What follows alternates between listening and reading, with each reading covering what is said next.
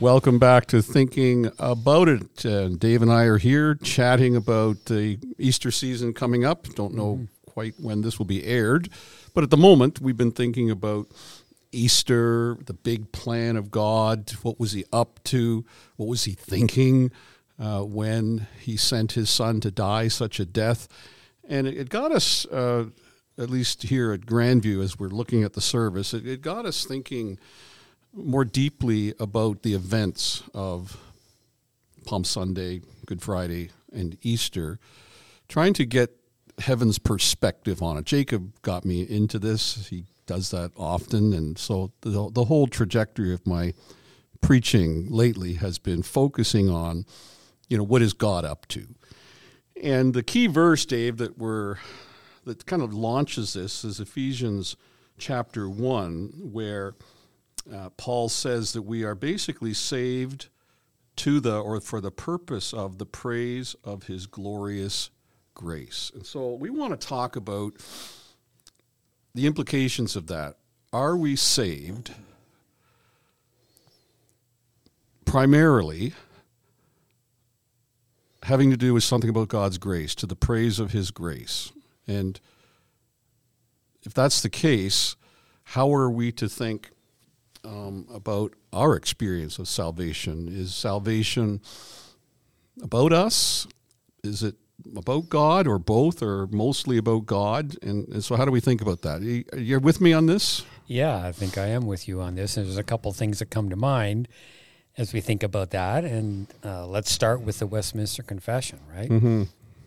Chief end of man is to glorify God and enjoy Him forever, right? And even the whole notion of what it is to come back into a relationship with, well, yeah, to come back into even in the original or, or um, relationship that God had with with Adam and Eve was to bring glory to him to himself. And to, what did that? How did that look like? How did how was God glorified in His image in Adam and Eve? Yeah, well, we don't know because we Right. not sure that we were ever told that, but somehow in the walk and talk with God in the in the garden, uh, in the evening that that we hear about, uh, read about in Genesis, there was something about them basking in His glory.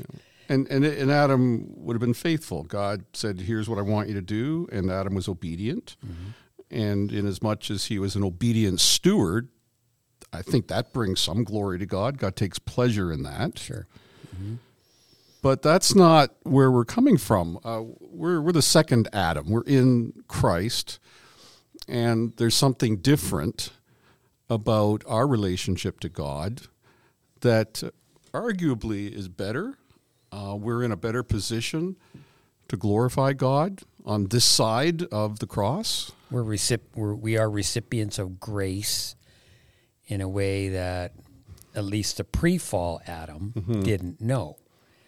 Um, Post-fall Adam knew that grace, but yeah, we are recipients of that grace, and it's it's something to be celebrated. Amazing grace, right? Mm-hmm. Uh, you know, could could Adam have sung "Amazing Grace" pre-fall? Well, he certainly couldn't sing it of forgiveness of sins and mm-hmm. restoration of relationship. He could mm-hmm. have said, he could have sung Amazing Grace in light of the awesomeness of his creation, personal creation himself, and and the the daily interaction with an indescribably glorious God. So that's that in itself would be amazing grace, I would think. But, But- do, you, do you really think that has God always been gracious?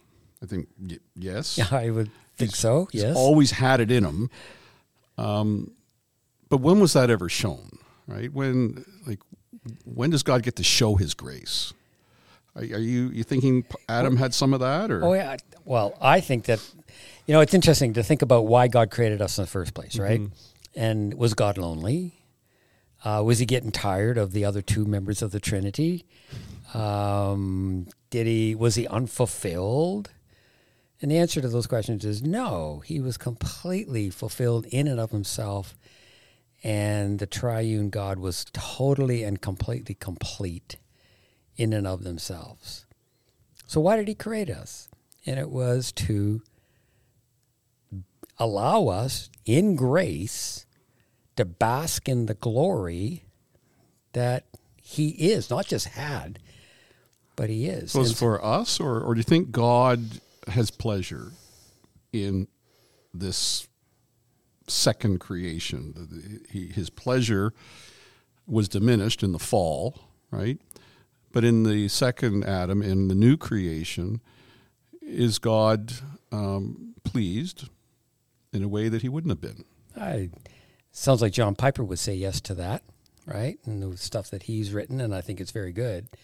So yeah, he does take pleasure. He takes pleasure in his creation. He takes pleasure in the in the ability to manifest his grace in any way, shape, or form. He takes great pleasure, and that brings joy to him. Um, But again, we got to be really careful. This is this is not in some way to communicate that God was incomplete. Um, but and that's why I would say right from the get go, from the moment that God even thought about creating creating the world, creating creation, mm-hmm. creating humankind, it was an act of grace. But he did it because that's who he is, right? God uh, wanted to create something to look at, to sit back and say, "This is good. I like the work of my hands. I'm a creator." Mm-hmm, mm-hmm. So he, in a sense, he's going to create because that's who he is. Sure, that's He a good needs way of he looking needs it. He needs to be God. He needs to do what God does, and so he needed to create. Yeah, I, I like that idea. I'm I'm very comfortable with that for sure.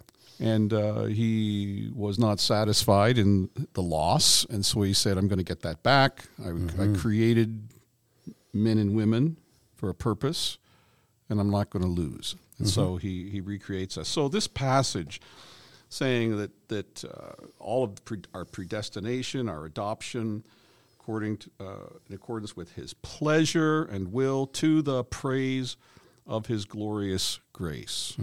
There's some implications for that in a in a culture where we tend to think that that God is helping us. God exists to make our lives better somehow, and that salvation is about us. Mm-hmm.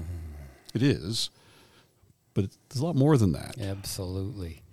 And and so often we do think in terms of, you know, it's a fire escape policy from hell or something that brings great benefit to us, which it does. I mean, there's no question about it. But it has everything to do is I like to I like to talk about a doxological worldview. And salvation is purely doxological, doxological to the glory of God, in that He has been merciful and gracious to us in reaching down through Christ to redeem us in our brokenness and sinfulness. Um, mentioned John Piper, but um, he has that famous quote: um, "Missions missions exists because worship doesn't." Know, And I, I I think that captures so much of why we do missions, why we do evangelism, why we ourselves are are committed to becoming children of God through conversion, in order for us to move back into a place where the worship and glory of God is the heartbeat and cent- cent- central idea of our lives. I mean, something was broken. Like we were, the world was created for the glory of God. It wasn't working, and so God is restoring that. He's mm-hmm. fixing the problem so that mm-hmm. we do what we were created to do. Mm-hmm. Missions is part of that.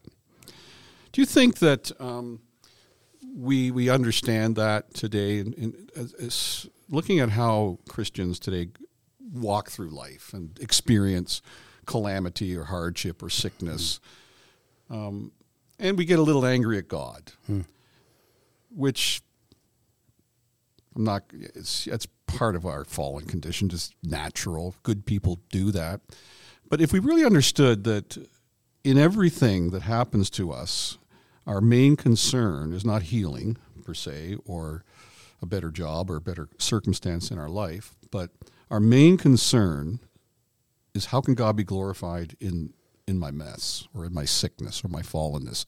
Is that that sounds like that's hard. That's a hard thing to say. Hard thing to believe. It is, and I think ultimately we would I would agree with that.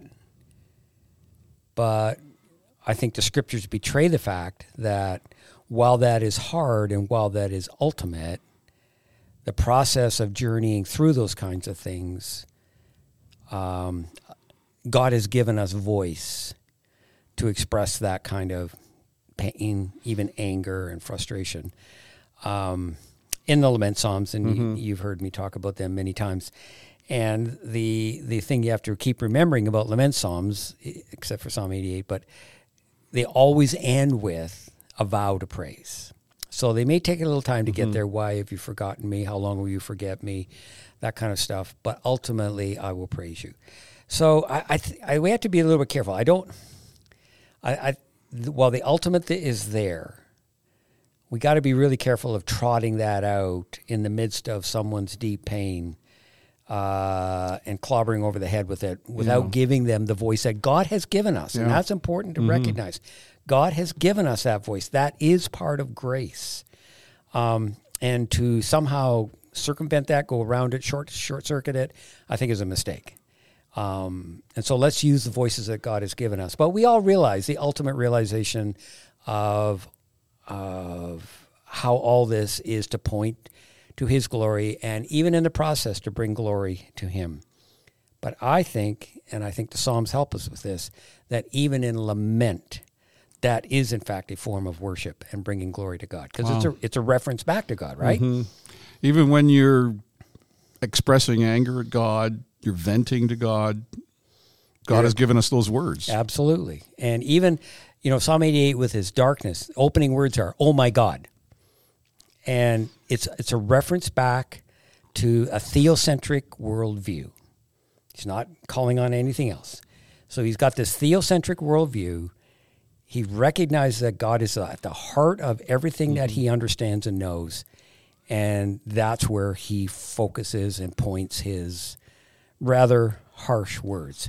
And I think that's that is God glorifying. So maybe the time to teach this is when people aren't in the, the midst of some crisis, when they're functioning well. Now say this is this is how God wants us to view those times, those seasons when you're in a calamity. It is going to happen. It's going to be painful, but know now that uh, God gives thorns in the flesh or, or whatever it may be for his praise and glory. And that might sustain you when you're going through something difficult. Right. No, I, I agree.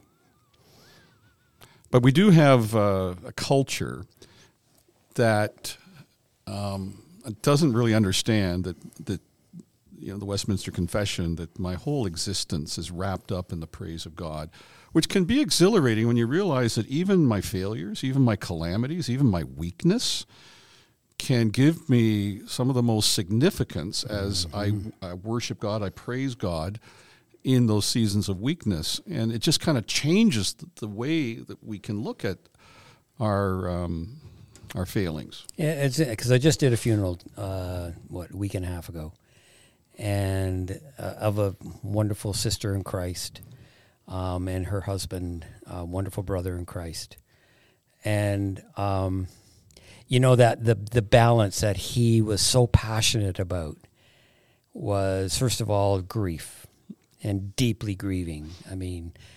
Uh, just a wonderful woman, deeply, deeply in love as a couple, and tragically taken. Um, and and to listen to him say to myself and others who were participating in the service, yes, we want to grieve, and in fact, yeah, yes, we want to grieve, and even in his own, he gave a eulogy, his own uh, words about his wife, but at the same time, constantly pushing us to point upward mm-hmm. to the glory of God and and the hope found in in Christ. So yeah, it was it was a very interesting dynamic to ensure that we were ministering gr- to a grieving communica- community, not mm-hmm. all of whom were believers, mm-hmm.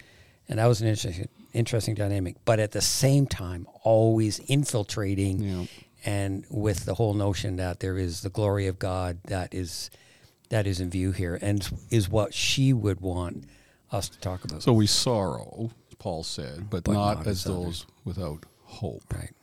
And sometimes at a funeral, that's the best time to see that, and people marvel and they they wonder at what kind of sorrow is this that is infused. It's real, but it's infused with that hope, and it's a great opportunity for the gospel.